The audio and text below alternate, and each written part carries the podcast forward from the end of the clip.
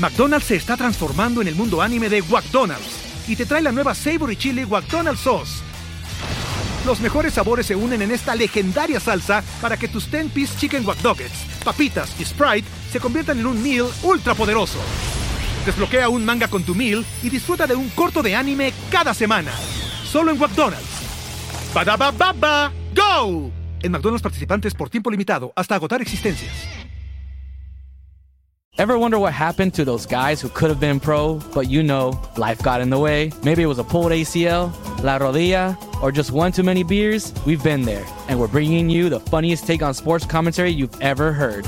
Welcome to Could Have Been Pro, a podcast where we talk about soccer, football, basketball, and many other sports. Proudly brought to you by Sonoro. Find us wherever you listen to podcasts. Just search for Could Have Been Pro, hit that subscribe button, and let's dive into the hilarious side of sports together.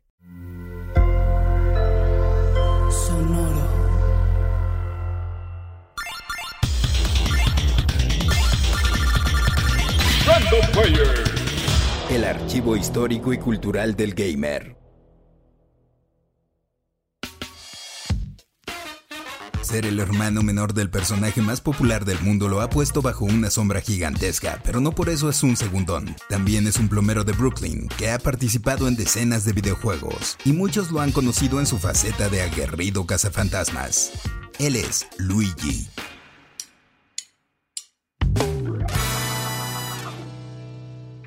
Inspirado por el videojuego Just, que podía ser jugado por dos personas simultáneamente, el joven diseñador de Nintendo, Shigeru Miyamoto, buscaba hacer algo similar para su juego Mario Bros.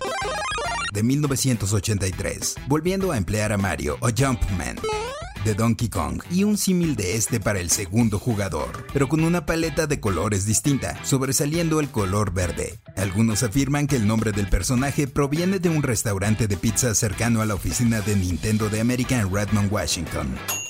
Pero lo que Miyamoto ha dicho es que ya tenía el nombre Mario, así que buscó el segundo nombre italiano más popular, y este fonéticamente era parecido a la palabra japonesa usada para similar, y así fue que el hermano de Mario fue bautizado como Luigi. Let's go. Cabe mencionar que la primera aparición de Luigi fue en la portátil Game Watch, y algunos meses más tarde ya se editó el título de los hermanos Mario para maquinitas o arcadias. Algunos creen que el apellido de Luigi es Bros, pero en realidad es Mario. Bros es la contracción de hermanos como lo escuchaste, por raro que parezca, son los hermanos Mario. ¡Mamma mía! Así que ese es su apellido. El nombre completo de Luigi es Luigi Mario, lo que hace a Mario Mario Mario. A mí me suena algo que se sacaron de la manga para no complicarse, pero bueno, para el juego de plataforma en avance horizontal Super Mario Bros., lanzado para NES en 1985, Luigi recibió el mismo tratamiento, solo colores distintos. Sería hasta la versión japonesa de Super Mario Bros. 2 de 1986, conocida en América como The Lost Levels, que Luigi comenzó a ganar características propias. En ese juego, que por cierto ya está disponible en el servicio Nintendo Switch Online, Luigi lucía igual, pero tenía una física distinta sus saltos llegaban más alto y más lejos, eso sí sacrificando precisión. En la edición que conocimos en América como Super Mario Bros. 2, que en realidad era Yume Koyo Doki Doki Panic modificado, Luigi tuvo su aspecto propio, ahora overol azul y gorra verde al igual que su camisa, siendo más alto y delgado que Mario, ya que así era el personaje mama del juego original, y también saltaba más alto. Luigi volvería a lucir similar a Mario en Super Mario Bros. 3, y Super Mario World. Aunque conservando los colores distintos, el aspecto que obtuvo en Super Mario Bros. 2 seguiría fuera de los juegos como en el arte de la caja del título japonés Famicom Grand Prix 2, 3D Hot Rally de 1988 y en The Super Mario Bros. Super Show. Super Mario Super Show. El programa de televisión que se hizo en 1989, que era animado, pero con segmentos de acción en vivo donde fue interpretado por el actor canadiense Danny Wells. Sería en 1992 cuando finalmente regresaría para quedarse el look que conocemos de Luigi, con su inclusión como participante del juego de carreras Super Mario Kart de Super Nintendo. El 28 de mayo de 1993, Luigi llegaría al cine junto con su hermano, en una película de acción en vivo titulada Super Mario Bros. El encargado de darle vida fue el estupendo actor y comediante John Leguizamo. Lamentablemente la película fue un rotundo fracaso, tanto en la taquilla como en la crítica. Los escritores se tomaron muchas libertades creativas intentando explicar un videojuego de fantasía, decepcionando a los fanáticos. De hecho, Nintendo dejó de participar en películas por 26 años, hasta Detective Pikachu. Los avances tecnológicos permitieron que conociéramos la voz de Luigi en el videojuego Mario Kart 64 para Nintendo 64, publicado en 1996. I'm Luigi, number one. El actor Charles Martinet, quien también ha dado voz a Mario, Wario y otros personajes de Nintendo, fue el encargado de hacer la voz de Luigi, y lo ha hecho desde entonces hasta la fecha, aportando un tono medio, más nasal que el de Mario al personaje, por no decir gangoso. Mario había tenido sus propias entregas para el lanzamiento de cada consola de Nintendo, por lo que en 2001 para el lanzamiento de GameCube, Miyamoto decidió que Luigi merecía un rol más prominente. Así que cuando apareció la consola, Luigi tuvo su propia aventura, completamente modelada en 3D, Luigi's Mansion.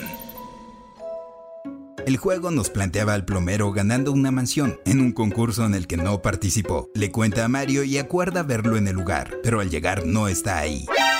Fue raptado por fuerzas desconocidas, por lo que debe enfrentar a montones de fantasmas utilizando su linterna y la Poltergust 3000, una aspiradora especial que le brinda el profesor IGAD, así como su Game Boy Horror para ver el mapa.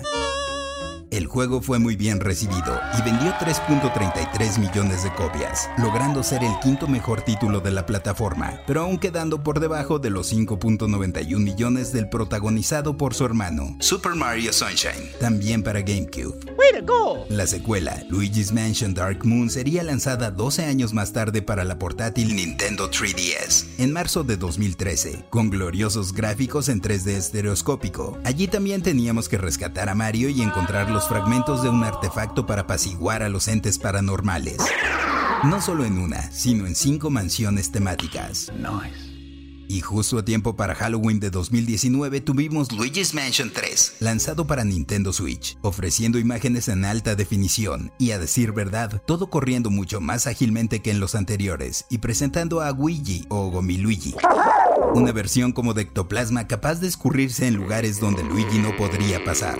En esta tercera parte visitamos un lujoso hotel en compañía de nuestros amigos, pero se transforma en una escalofriante mansión de varios pisos, donde debemos rescatar a Mario, algunos Toads y a Peach.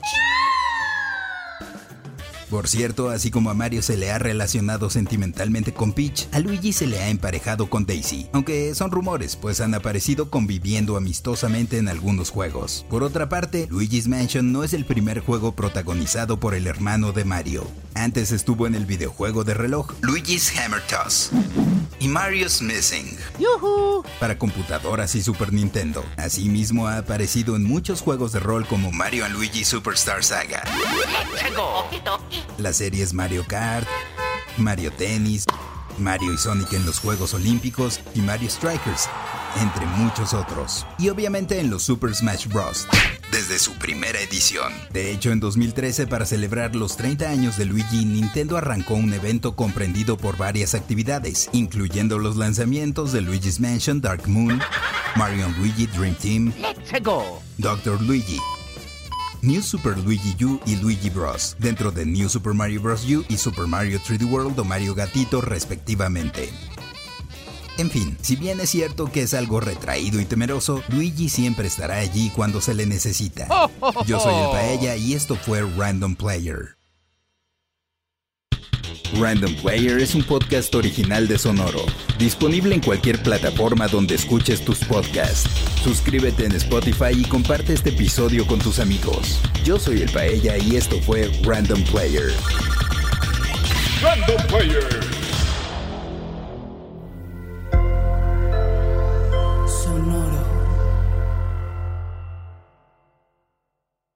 ¿Estás listo para convertir tus mejores ideas en un negocio en línea exitoso? Te presentamos Shopify.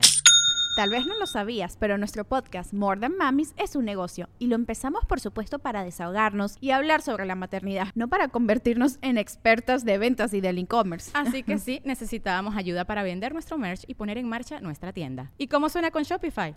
Llegó otra venta. Shopify es la plataforma de comercio que está revolucionando millones de negocios en todo el mundo. Ya seas un emprendedor desde tu casa o desde donde sea, Shopify es la única herramienta que necesitas para iniciar, administrar y hacer crecer tu negocio sin dificultades. Con Shopify puedo gestionar pedidos, envíos y pagos desde cualquier lugar, brindándote toda la información y estadísticas de tus ventas al detalle. Regístrate para un periodo de prueba con tan solo un dólar al mes en shopify.com barra sonoro, todo en minúsculas. Ve a shopify.com barra sonoro para llevar tu negocio al siguiente nivel. Shopify.com barra sonoro.